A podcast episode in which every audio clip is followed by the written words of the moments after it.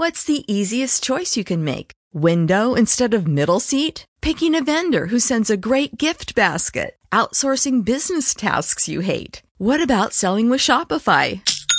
Whether you're selling a little or a lot, Shopify helps you do your thing, however you cha-ching. Shopify is the global commerce platform that helps you sell at every stage of your business. From the launch your online shop stage to the first real-life store stage. All the way to the, did we just hit a million orders stage? Shopify's there to help you grow. Whether you're selling scented soap or offering outdoor outfits, Shopify helps you sell. Wherever and whatever you're selling, Shopify's got you covered. Sign up for a one dollar per month trial period at shopify.com slash try. Go to shopify.com slash try now to grow your business, no matter what stage you're in. Shopify.com slash try. Hello, it is Ryan, and we could all use an extra bright spot in our day, couldn't we? Just to make up for things like sitting in traffic, doing the dishes, counting your steps, you know, all the mundane stuff. That is why I'm such a big fan of Chumba Casino. Chumba Casino has all your favorite social casino-style games that you can play for free anytime, anywhere with daily bonuses. That should brighten your day a little. Actually, a lot. So sign up now at chumba casino dot com. That's chumba casino dot com. No purchase necessary. V G W Group. Void where prohibited by law. See terms and conditions. eighteen plus.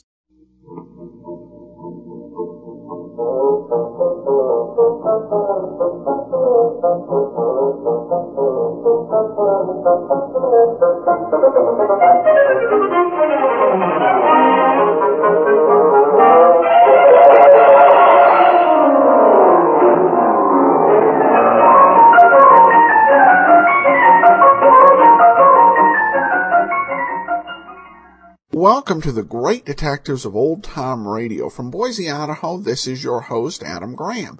If you have a comment, email it to me, box thirteen at great detectives dot net. Give us a call, two oh eight, nine nine one, four seven eight three, and become one of our friends on Facebook, facebook.com slash radio detectives. Uh, well, this episode of the Great Detectives of Old Time Radio is brought to you by the support of our listeners, and I want to especially thank Christine, who sends along a donation and will be sending along access to our premium site. Thank you so much for your support, Christine. Well, we're going to bring you something very different in the world of radio. If you grew up in the uh, era of television, uh, particularly eighties and nineties, long-running shows would take a last bow. A final episode in which there would be changes made to the characters' lives, and plot lines would all be neatly tied up. Whether it was Growing Pains, MacGyver, Touched by an Angel, ends of long-running shows expect a send-off, answers key questions. Perhaps the one exception to this rule uh, is uh, detective shows. Usually they They don't. Uh, the Monk uh, series finale was a bit of an exception to this rule just because of the uh, type of character Monk was. Uh, in the nineteen sixties, when Perry Mason went off the air, the ending of the series left P- Perry, Della, and Paul planning for their next case. An indication that perhaps when it comes to those who solve mysteries, we don't necessarily see or seek a, a specific uh, plot resolution for them, because we imagine them just continuing as they are, solving their uh, solving cases as they come along. In radio, it was rare among all shows, almost unheard of of detective shows, to have uh, an ending to a series that uh, radically changed uh, plot lines and resolved them. The only two that I've uh, heard are the radio series finale for Have Gun Will Travel, and the finale of a fifteen-minute show called uh, Family Doctor. And I've uh, found that there are a few other shows that were syndicated uh, in a block of episodes that had a very uh, definite ending to uh, the adventures. But the shows people talk about and regularly listen to half-hour shows generally didn't have endings. But the Candy Matson San Francisco run definitely had an ending. One reason why programs didn't usually uh, have an ending is there was always the possibility that you could uh, be brought back to the air, and you didn't want to mess up a, a plot line that uh, could be uh, further uh, explored. Uh, for example, uh, there was Broadway Is My Beat, which was canceled in nineteen fifty-three, only to be brought back as a summer replacement uh, series in nineteen fifty-four. Yours Truly, Johnny Dollar, was canceled uh, several times and brought back. Comedy programs went off the air for the summer, always thinking that there was going to be a next season. And sometimes shows were canceled on one network only to be brought back on another. Well, Candy Matson's San Francisco origination was very different. This episode aired in April of nineteen fifty-one, April twenty-ninth. And by then, it had really become apparent that San Francisco's attempt to become a radio town, uh, to compete with Hollywood and New York, wasn't going to happen. Uh, particularly with the rise of television coming and the decline of radio. And it was doubtful that they even thought that there would be any interest in bringing Candy Matson back as a national program from Hollywood. The program had been well beloved by San Francisco listeners, as we heard it being recognized on a previous episode. The writers decided to give us that r- rarest of commodities in old-time radio, a series finale. And some may like it, others may not, but even for uh, being a finale, it makes it something special, so I hope you'll enjoy it. Here now is Candy's Last Case.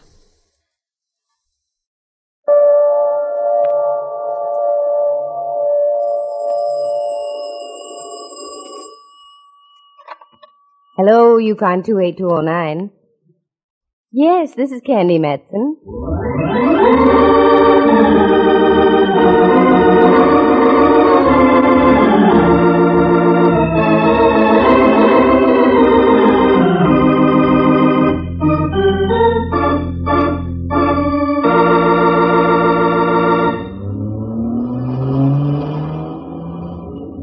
You declare, Candy, this is a madder dash than the one made by Paul Revere. Look out for that man. I see him, Rembrandt. I know it, you know it. What does he?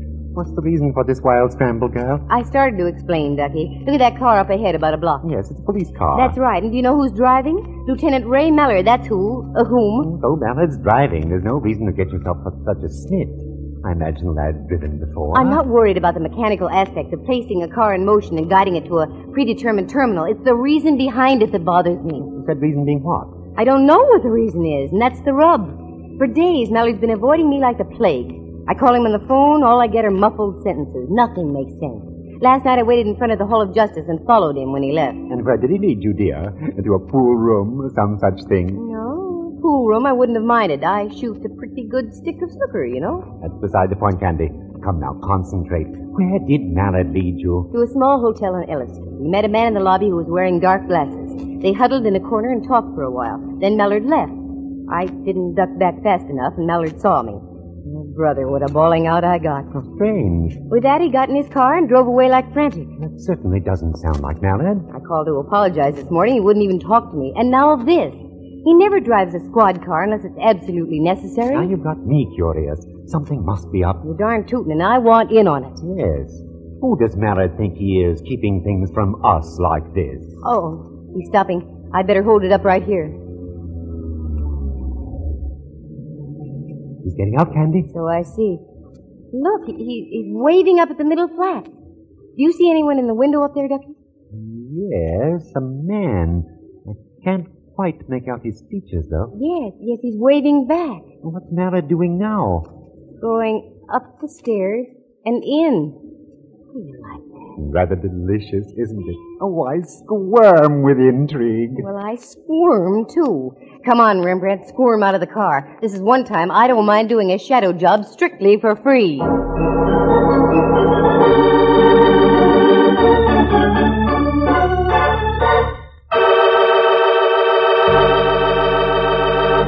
From San Francisco, the National Broadcasting Company presents another yarn in the adventures of that attractive private eye, Candy Matson, Yukon two eight two oh nine.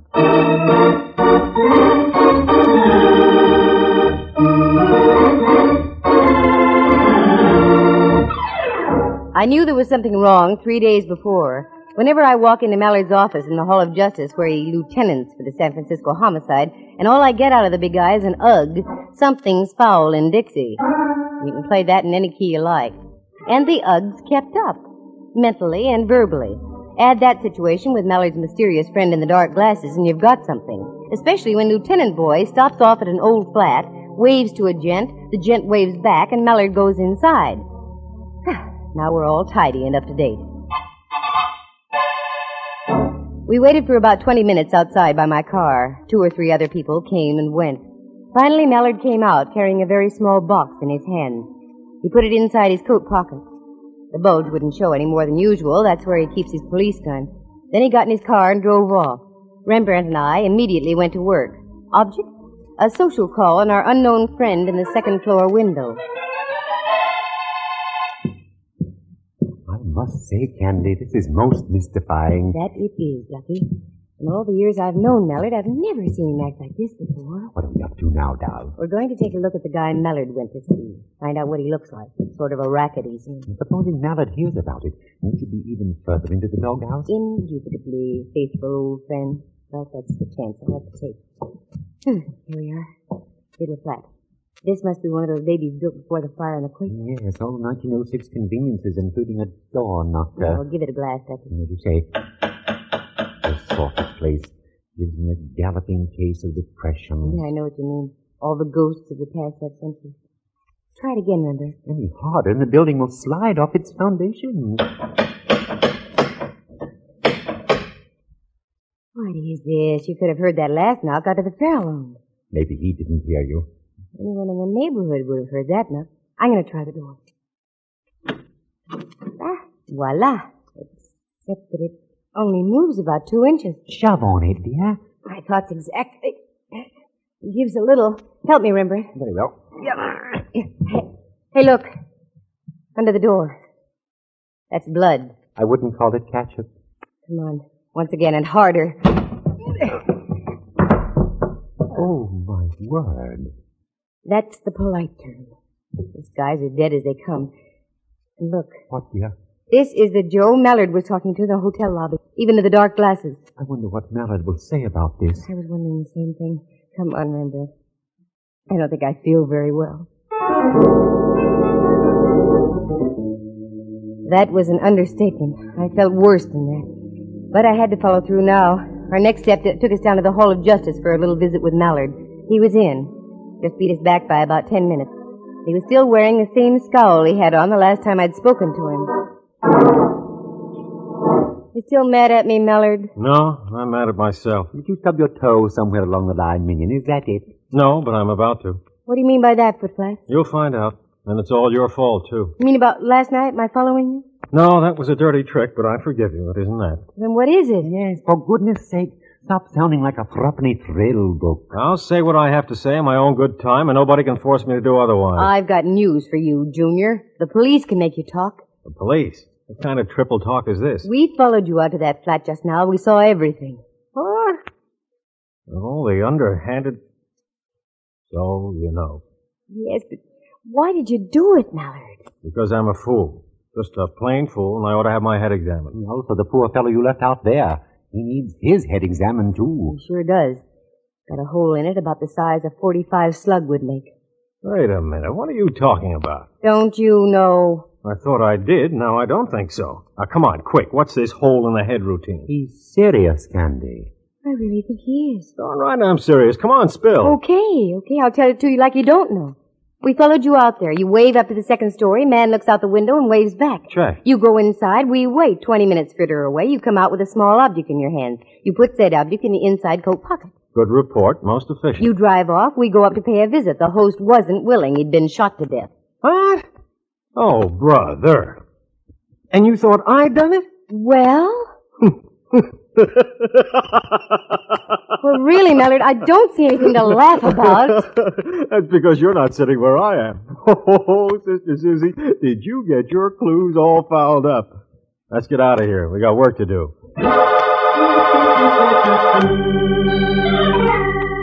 My mental reflexes climbed on a merry-go-round and whirled gaily for several moments. I was really confused. I didn't have time to do much about it because Mallard whisked us back to the flat. An hour later, the joint had been carefully gone over, photographed, and the body of the poor guy removed to the coroner's office for an autopsy report. It didn't take long to find out that I was right. It had been a forty-five that did the dirty work. Rembrandt had to leave, so I went back with Mallard to his office. Still think I had something to do with this thing, Cupcake? Oh, in, in my heart of hearts, no. But of course not, but... Jeepers, look at the facts, Mallard. You come out, we go up. The guy's stiff as a starched shirt. What would you think? The same thing you thought. The time element is what gets me. Not more than three minutes had elapsed between the time you left and the time we got up there. No, no. I can account for that, I think. But I'm not going to. As a matter of fact, there are several things I could account for, but I'm not going to. Now who's doing the triple talk? I am, deliberately. I'm going to tell you something, Candy. Listen carefully. You're a cute little old snoop. You've snooped your way into the middle of this thing, and I'm going to toss it right into your lap and let you snoop your way out. And when you come up with the right answers, you're going to get the shock of your life. I am here. I think so. At least it was quite a shock to me. You mean you've got the solution to this deal already? Part of it. You're much smarter footflat than I thought you were. I don't know who killed the guy, if that's what you mean. I'll take it back, then. And now you, you really got me all topsy-turvy. No, this is working out even better than I thought it would. Okay, Tootsie, you've got the ball. It's all yours. Take it from here. You mean you actually want me to help you on this deal? Sure. Who knows? You might come up with something. Now beat it, will you? I gotta find me a killer. I was so puzzled by then that I wanted to wrap the guy over his head. I fought off the impulse and left. If he gave me carte blanche on the killing, I was going to take advantage of it, if for no other reason than to prove I was right and Mallard wasn't the joker who did it. There's only one place to start, back at the flat where the guy had been done in. The cops had gone, so I did some question work. The landlady lived in the flat below. No, she didn't know the man. A gal named Jennifer Shirley had leased the middle flat for the past five years. I uh, swung a deal with the landlady, got the key to same, not the landlady, the flat, and moved in. I had a good night's sleep and waited all the next day. Nothing. The odd thing about the deal was the fact that the cops hadn't been back. They usually returned for a double check. So the next night I hit the sack again. About midnight, my dreams of a vine-covered cottage in the country with Mallard were rudely shattered by a sound. The sound of a key in the lock of the door.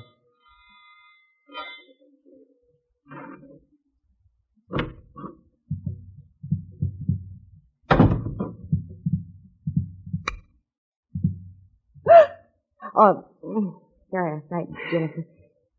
Take it easy, everything will be okay. Oh. Who are you? Oh, oh, I'm coming to that. Excuse me. You are Jennifer Shirley, I think. That's right. Excuse my night ear. If I'd have known you was coming, I'd have gone formal. Just what is all this? What are you doing in my flat? Where have you been, Jennifer? Seattle? Why? Didn't you read the papers up that way? I was too busy. Know a man named Everett Stone? Of course I do. He's a very good friend of mine. He was up from Los Angeles on business, and I let him use my flat. And now you're here. I don't understand this at all. Look over there at your front door. Everett Stone was shot to death right on that spot. Everett? Dead? I, I can't believe it. I'm sorry, it's true. You can prove you were in Seattle, Jennifer. Yes. Here. My plane ticket receipt and the stubs on my luggage. I just got in at the airport less than an hour ago. Just for the record, where did you stay in Seattle? At the Olympic Hotel. We can prove that, too, can we? Of course. Now, wait just a moment. The shock of all this slowed me down for a second or two. Just who are you, and what are you doing here? Simmer down, Jennifer. My name's Matson, Candy Matson. I'm a private investigator.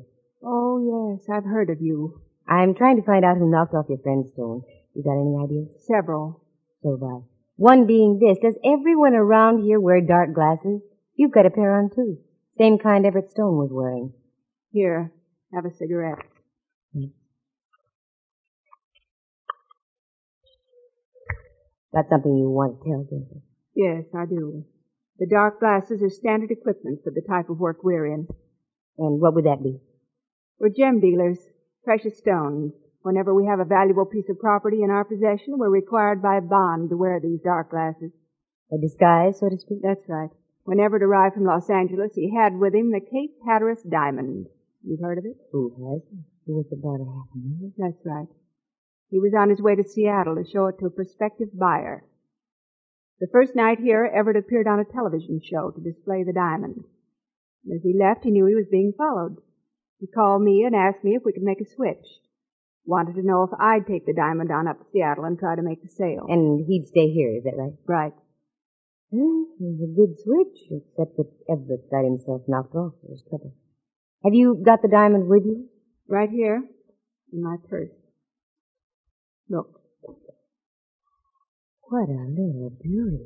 And not so little as that. No. Oh, the most gorgeous thing I've ever seen. And you just carry it around in your purse like that? Certainly. Who'd think to look in a woman's purse? You've got a point. Lipstick, mascara, streetcar tokens, loose change, but not a half a million dollar rock.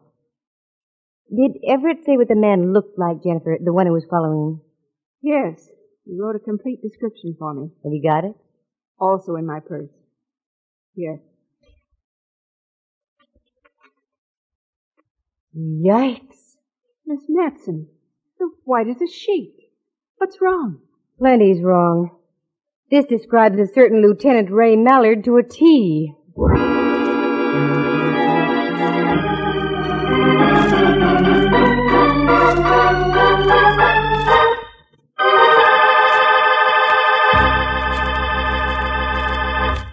From San Francisco, you are listening to a National Broadcasting Company presentation, Candy Matson, Yukon two eight two oh nine.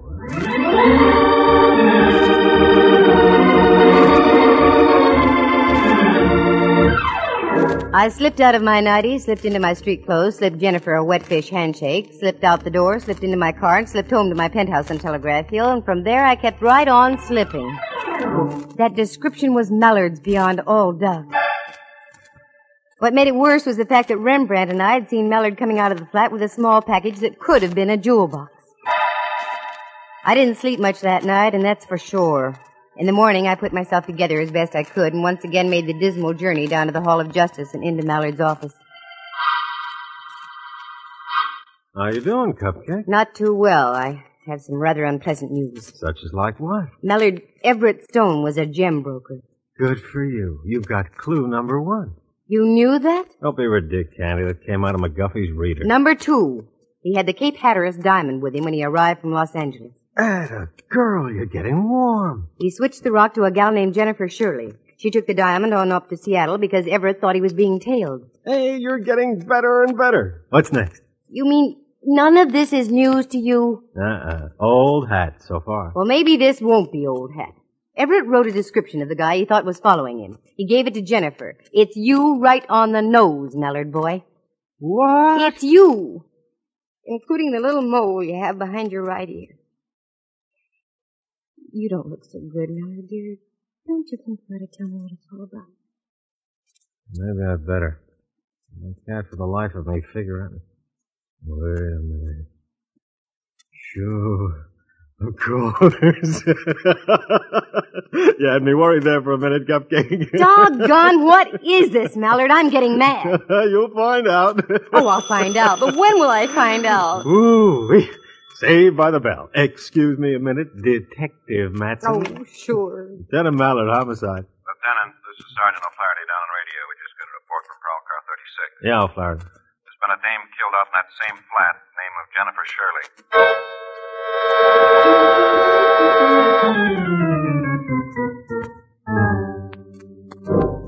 It was then I knew that Mallard was really in the clear.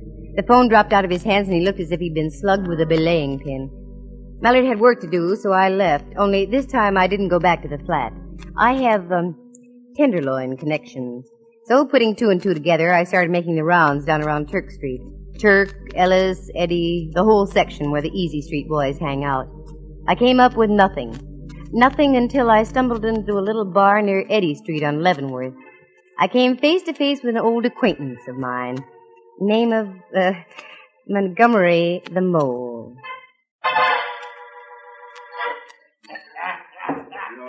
Well, for crying in my beer and making it salty. Look what the height I just washed in. Hiya, Candy. Hiya, Montgomery. I ain't seen you since the night you caught up with me former pal, Willie Cloud. Oh, I, I'm sorry I had to do that, Montgomery. Oh, I ain't. Hanging it'd be too good for that crumb bum. Our little second story work ain't too far out of line. I can even swallow a well-executed stick-up. But when it comes to kidnapping and murder, uh-uh. dishonest characters draw the line. That's why I'm here, Montgomery. Yeah. There have been two killings in the last four days. Mm, the grapevine must be slipping. I don't hear nothing about no rough-outs. They've been kept quiet for a reason. Just what the reason is, I don't know. Have you heard about any of uh, out-of-town icemen dropping in the last few days? No, no, not a one. Now, look, uh, here's a, a twenty, Montgomery. Mm. That's all I've got. I'll send you twenty more first thing in the morning. Your memory improving? Ooh, ooh, just like I never lost it. Well, is there a jewel boy in town? Look right ahead of you up at the bar. Yeah. That's him. If he ain't a hot-iced juggler, my name ain't Montgomery. Got in just about uh, four days ago. Calls herself Finch. Oh, Montgomery, I love you. I'm moving over there. Do me a favor. Tip the bartender off. Tell him to keep my drinks well watered. It didn't take long. A guy from out of town gets lonesome. I was sitting at the bar no more than three minutes, and we were old friends. He kept the drinks coming, and by closing time, he really had a snootful. He offered to drive me home, and oh, naturally, I accepted. We got out on the sidewalk, and suddenly he darted back into the tavern. When he returned, he was carrying something in a paper bag. We found his car and climbed in.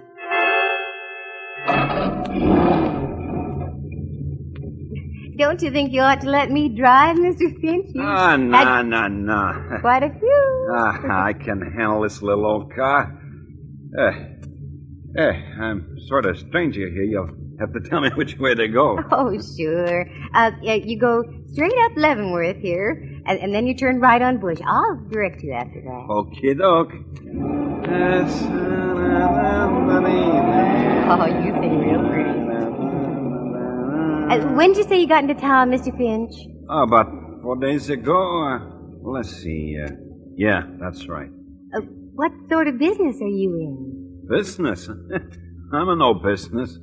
Retired, sort of. Oh. Got lots of money. Get lots more, too. Mm. Hey, look out for that bag. Oh. Oh, I'm sorry. How clumsy of me. Yeah, why, it's a purse. Why, Mister Finch? Put it back. I, it's a present for my sister in Riverside. Oh, how thoughtful. Oh, it, turn left on Kearney Street, will you? Sure. Then when you get to Washington, turn right one block to Montgomery Street. It's right on the corner. Would you care to come up for a night yet, Mister Finch? Hey, now, that sounds like a very good idea. Sure. Nightcap. Yeah. The corner of Washington and Montgomery is just half a block from Mallard's office in the Hall of Justice. With any luck, I could do a bloodless turnover to Lieutenant Boy. I reached down by my side, got my thirty-two out of my purse, and held it under my coat. We arrived at our destination, and Finch helped me get out of the car. There was only one pale light to illuminate the street, which was just what I wanted. Ah, there you are. You go ahead a little way, Mister Finch. There seems to be something wrong with one of my heels. Oh, sure. Oh.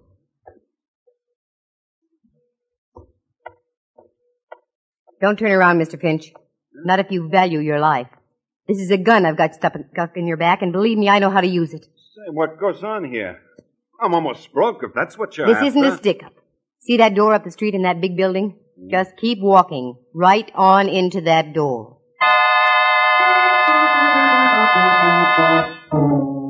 He started walking, and I hung back a few paces. I didn't want to lose this baby. He was too good.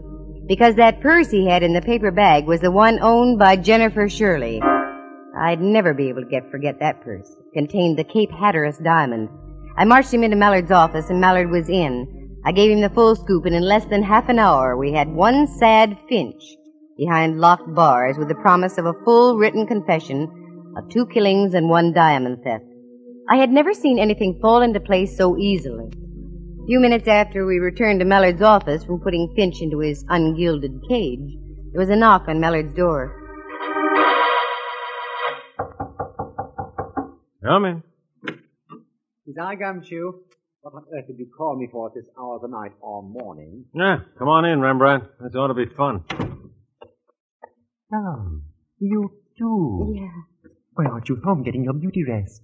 Oh, we just wound up a couple of killings, dear. Those of Everett Stone's and Jennifer Shirley. Well, bully for you. And I had nothing to do with it. Candy did it all. I left her strictly alone, and she came through like a trooper. There's only one little thing she's overlooked.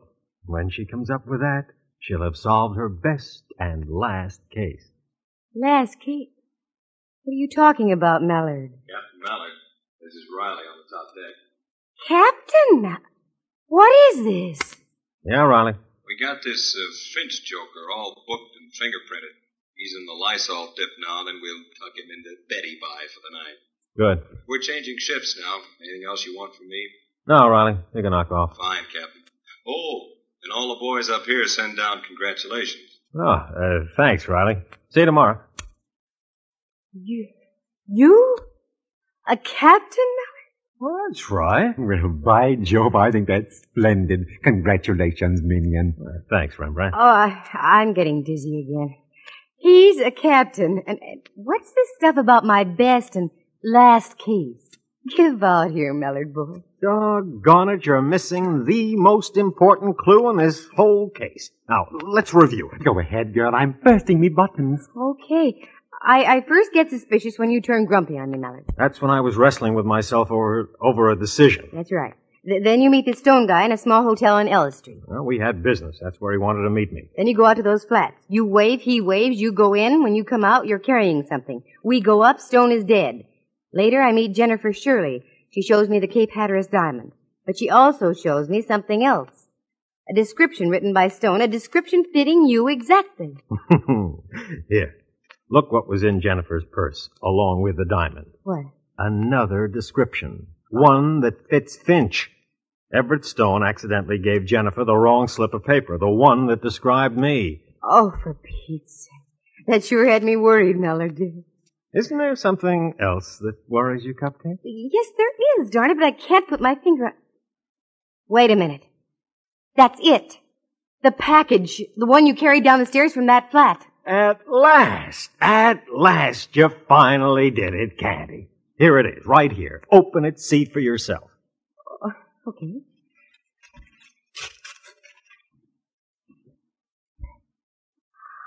Well, it's beautiful. What a lovely ring. Did you steal this from Everett Stone? Sure did. The price he gave me made it a first-class deal. Uh... Why, why don't you try it on? Ooh, I'd love to. Oh, I, I don't think you're putting it on the right finger, Candy. Which, which finger do you mean? Third finger, left hand. Oh, you... You don't mean that... Mallard, tell me. I... I want you to be my wife, Candy, dear.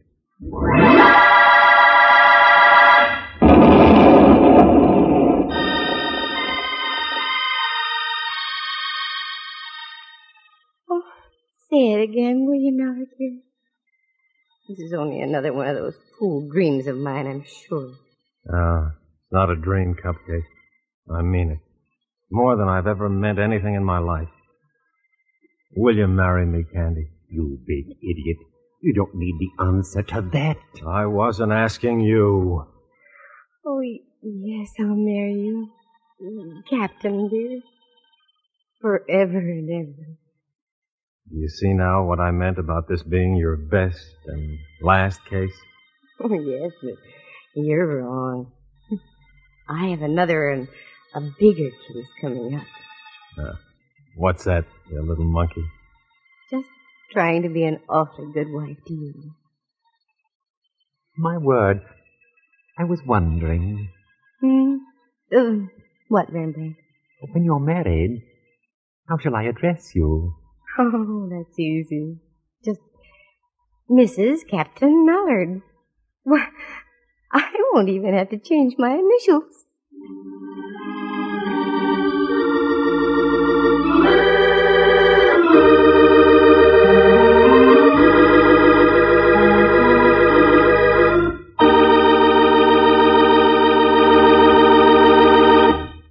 for excitement and adventure and romance. Just dial... Candy Mat... I mean, Mallard... Uh, Missus Captain Ray.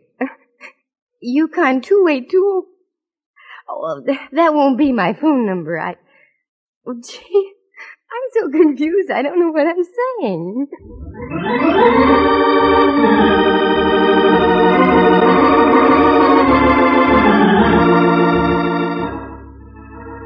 Heard on the program were Jerry Walter as Montgomery the Mole, John Grover as Finch, and Helen Klebe as Jennifer Shirley. Jack Thomas is Rembrandt Watson, and Henry Leff is Captain Ray Mallard. The program stars Natalie Masters as Candy and is written and directed by Monty Masters. Sound effects are created by Bill Brownell and Eloise Rowan is heard at the organ. Our engineer was Phil Ryder. The characters in the story were entirely fictitious. Any resemblance to actual people or names is purely coincidental. The program came to you from San Francisco, and this is Bud Heide speaking.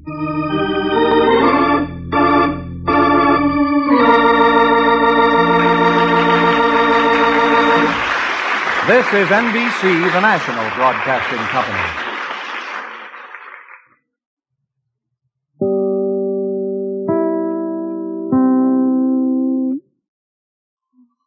Welcome back. Well, quite an end for Candy Matson. Um, and uh, I don't know about Mallard's approach. Acting like uh, the woman you want to marry you is kind of dense and slow for not figuring it out generally doesn't guarantee a yes, but everybody lives happily ever after. I think the case itself had some pretty uh, daring exploits by Candy, which made it a pretty fun and uh, enjoyable episode for that perspective. Well, we turn to listener comments and questions now, and uh, I've saved the one specifically about uh, Candy Matson. Uh, Mary says on Podcast Alley, of all the old-time radio detective podcasts on the webs, this is absolutely the best. I've been enjoying Candy Matson. Keep up the great work. Uh, from Mary. Thanks so much, Mary. I received an email here from uh, Leigh from uh, British Columbia. She says, hello, Adam. I recently listened to your podcast of the Candy Matson episode, The Movie Company, and recognize the voice of the movie director, Reginald Dick, played by Hal Burdick, as someone I enjoyed on several of your old-time radio podcasts. I did an online search for uh, Mister Uh, Burdick to find out what other radio programs he had starred in, and all that really came up was his role on Night Editor. Can you tell me what other radio programs I may have heard of him in? I'm a big fan of Candy Matson and all other old-time radio shows you share with us. Thanks for Uh, all the great work you do, your attention to detail, and enthusiasm during your comments is always appreciated. Uh, thanks also to Andrew for making these programs sound so much more uh, recent than they actually are. All the best from Leigh in British Columbia. Well, thanks so much. Um, well, the name, I, I uh, could not actually find anything. Uh, the, the name sent was Root Hal Rudick, um, and it was actually uh, Burdick, uh, so that might have affected it. Uh, the place I go uh, when I'm looking for uh, programs by an actor is I go to what's a website called Radio Gold Index. So radio gold index dot com, just like it sounds, uh, all one word. And uh, I go under the artist search. Uh, and under Hal Burdick, all I found were uh, night Uh, editor uh, programs. Now, uh, one thing that David Golden, who uh, runs the site, makes clear is that it's not necessarily a complete list of everything that actors have been in, uh, or is it always one hundred percent accurate? Uh, but it's the best way to find uh, parts that uh, have feat uh, or uh, role other roles of actors, uh, because it's very nicely cross-referenced. Uh, Mister Burdick may have appeared in other programs. Uh, one challenge is uh, uh, guest appearances don't always end up credited.